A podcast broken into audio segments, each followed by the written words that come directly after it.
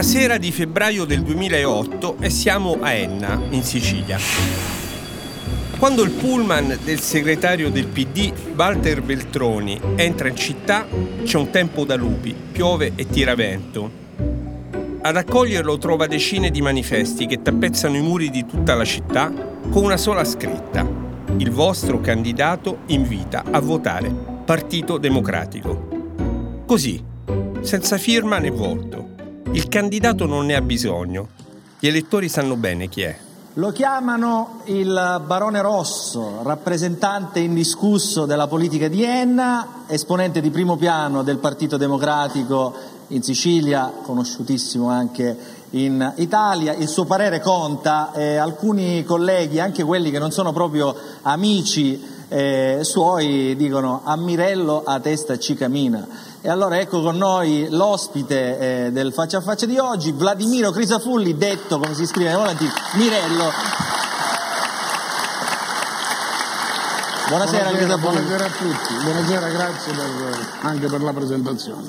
È bella presentazione. Capelli impomatati, manitozze, licenza di scuola media, una carriera tutta all'ombra del PC e del PDS, Vladimiro Crisafulli, detto Mirello, è il politico più potente di Enna e ama vantare in pubblico la sua imbattibilità. A Enna dice vinco col proporzionale, col maggioritario e pure col sorteggio. Quando nel 1991 si candida per la prima volta alle elezioni regionali siciliane, nella sua provincia prende oltre 9.000 preferenze. Nel 2008, invece, quasi vent'anni dopo, Mirello, l'imbattibile, non ha bisogno neppure di un voto. La sua elezione è già garantita dalla presenza in lista. E il manifesto del candidato ignoto sta lì a indicare al suo fedele elettorato un compito paradossale. Se mi volete bene, questa volta non scrivete il mio nome sulla scheda, la annullereste. Benvenuti in Italia, il paese delle meraviglie dove prima del voto si svolge la non campagna elettorale dei non candidati. Sono Marco da Milano e questo è un podcast di Cora Media, si chiama Ex Voto.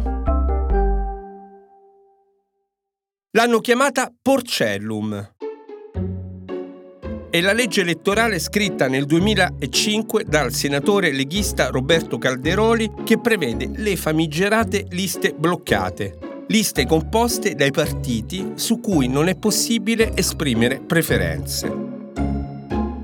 Al tempo del Porcellum la campagna elettorale è inesistente. I tabelloni elettorali? Più vuoti della spiaggia di Pesaro d'inverno. I teatri e le piazze? Deserti e disertati. Desolanti pure i siti internet con le agende in bianco, prive di appuntamenti. I futuri parlamentari girano in branco, di palco in palco, ad ascoltare il leader, l'unico che si dà da fare per cercare voti. Quei pochi che vorrebbero menare le mani vengono trattati come fastidiosi seccatori. Qualche anno fa, perfino una veterana del mestiere, come la radicale Emma Bonino, raccontava di essersi offerta per andare in giro a tenere comizi, ma che la sua disponibilità non era stata raccolta. Altri candidati invece vengono caldamente invitati a non far conoscere la loro esistenza. Mostrarsi in pubblico potrebbe addirittura costare dei voti al loro partito. Sono i cosiddetti paracadutati, quelli a cui è garantito un posto sicuro in regioni dove non hanno mai messo piede. Gente come il centrista Italo Tanoni, l'ex segretario factotum di Lamberto Dini, che piazzato in Liguria nel 2006 assicurava una buona ragione per essere eletto a Genova? Mi piace il pesto. O la bionda forzista Michela Biancofiore, nata a Bolzano e catapultata alle elezioni del 2008 in Campania, che cercando cercando sfoderò uno zio acquisito ad Avellino. Meglio non farli vedere in giro, in effetti. A cancellarle dai muri, le facce, ci ha pensato Berlusconi. Già nel 2001 aveva ordinato sui manifesti di Forza Italia voglio vedere un solo sorriso, il mio. qualcuno obbedì senza fiatare. L'avvocato di Berlusconi, Cesare Previti, che pure del suo volto aveva una discreta considerazione, rinunciò a foto e nome sui manifesti del collegio 22 di Roma Tomba di Nerone, dove era sicuro di essere eletto anche senza tanta pubblicità. I manifesti col solo volto del capo in effetti sarebbero stati utili per evitare incidenti come quello capitato a Sergio De Gregorio. Nel 2005 De Gregorio si presenta alle elezioni regionali in Campania con Forza Italia. L'accordo è fatto e a poche ore dalla chiusura ufficiale delle liste, il candidato riempie tutta la provincia di Napoli di giganteschi 6x3 con il suo faccione, la scritta Finalmente e il simbolo del partito di Berlusconi. All'ultimo momento però la candidatura salta e De Gregorio è costretto a chiedere asilo nella DC di Gianfranco Rotondi. I manifesti però sono già appesi con il simbolo sbagliato come si fa? Nessun problema. Nottetempo, gli attacchini passano a coprire il tricolore di Forza Italia con una pecetta, un foglio bianco, in attesa di ristampare i manifesti con il partito giusto. De Gregorio è protagonista di un altro episodio, diciamo memorabile, della politica italiana. Eletto con il partito dell'ex PM Antonio Di Pietro nelle liste del centro-sinistra, nel 2008 sarà determinante per far cadere il governo Prodi. Da un giorno all'altro passerà da sinistra a destra in uno dei più clamorosi cambi di casacca degli ultimi anni, per cui, ha ammesso in seguito durante un processo, incassò da Berlusconi 2 milioni di euro. Candidati senza partito e partiti senza candidati. Campagne elettorali lunari, senza segni di vita, solo polvere e sassi, residui di rappresentanza, dove si vota per un solo nome e una sola faccia, quella del capo. Tutti gli altri a seguire. Colpa del porcellum, lo abbiamo detto. L'attuale legge elettorale, quella con cui si voterà il 25 settembre, il Rosatellum, non ha cambiato la situazione. E a ben guardare, la legge che ha istituito le liste bloccate è solo l'ultimo stadio di un'involuzione cominciata già molti anni prima. Siamo nel 1979, in piena campagna elettorale.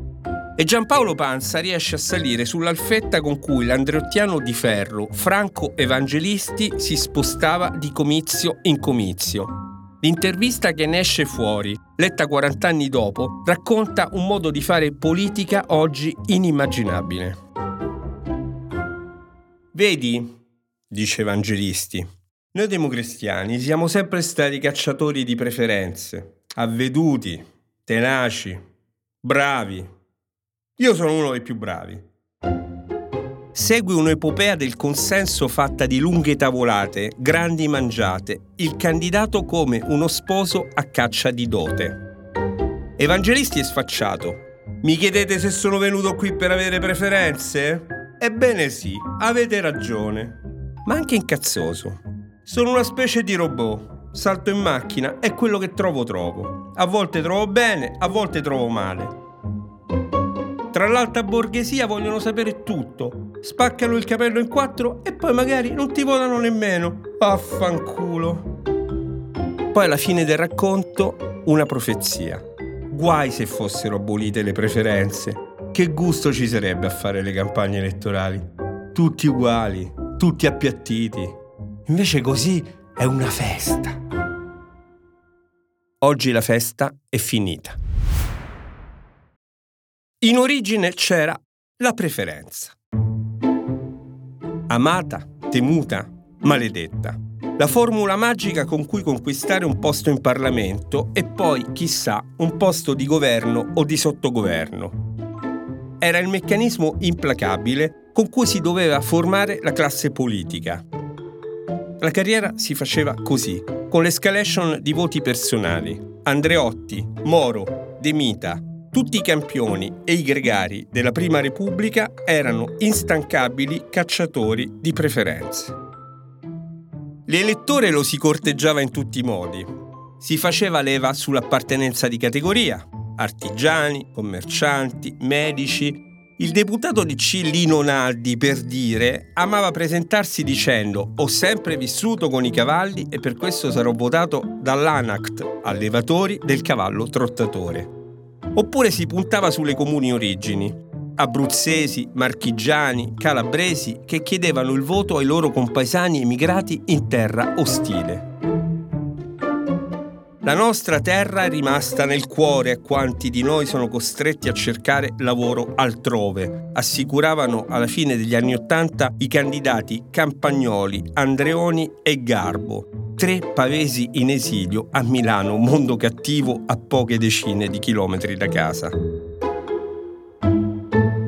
E si votava naturalmente per interessi, per favori dati e ricevuti. Alfredo Vito, detto Mister 100.000 preferenze, non aveva bisogno di manifesti per fare il pieno di voti. Gli bastava l'archivio. 30.000 elettori da accontentare, il tutto senza computer. Era il 1987. Nel 2004, alle elezioni europee, un big come Massimo D'Alema ha applicato la stessa ricetta per conquistare un seggio nell'immensa circoscrizione sud che comprende sei regioni, dall'Abruzzo allo Stretto. La sfida era superare le 633.000 preferenze ottenute da Berlusconi.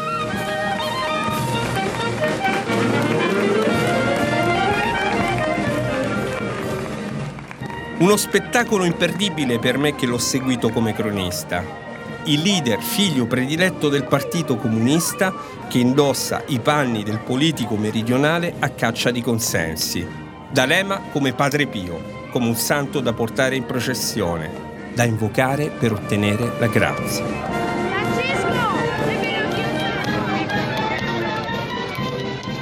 Un sabato sera di maggio, San Massimo fa il suo ingresso alla festa patronale di Supersano, minuscolo centro del Salento, 4.682 abitanti. Perfettamente a suo agio, tra luminarie, bancarelle, vecchi con la coppola e il bastone, le mani callose, la cravatta sotto il maglione.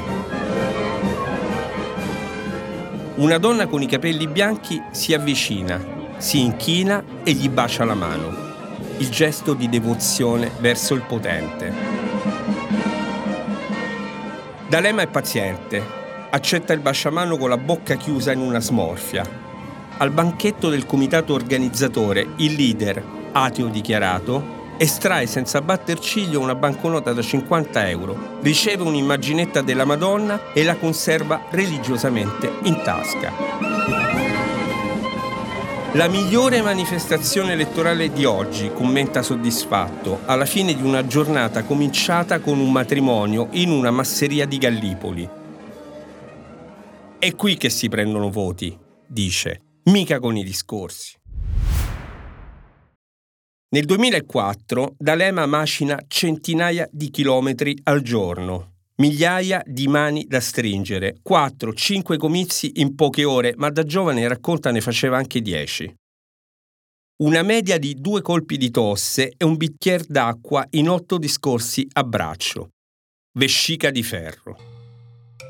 Incontri con imprenditori, lavoratori socialmente utili, infermieri, pescatori. È il mercato delle preferenze, ingrediente tipico di ogni campagna elettorale accordi tra i capi corrente, costruzione di cordate a prova di tradimento. Andrà bene. Riceverà 832.000 voti personali, quasi il doppio del cavaliere. Ma D'Alema la faccia è sempre stato felice di metterla. Mentre da qui al 25 settembre il cammino verso il seggio parlamentare per tanti altri sarà diverso, invisibile. Ex Voto è un podcast di Marco da Milano prodotto da Cora Media, scritto con Tommaso De Laurentiis e Matteo Miavaldi. La cura editoriale è di Francesca Milano, la supervisione del suono e della musica è di Luca Micheli, la post-produzione e il sound design sono di Guido Bertolotti. Il producer è Alex Peverengo. Il contributo audio di questa puntata è tratto dal programma Faccia a Faccia del 22 febbraio 2016 disponibile sulla Sicilia Web.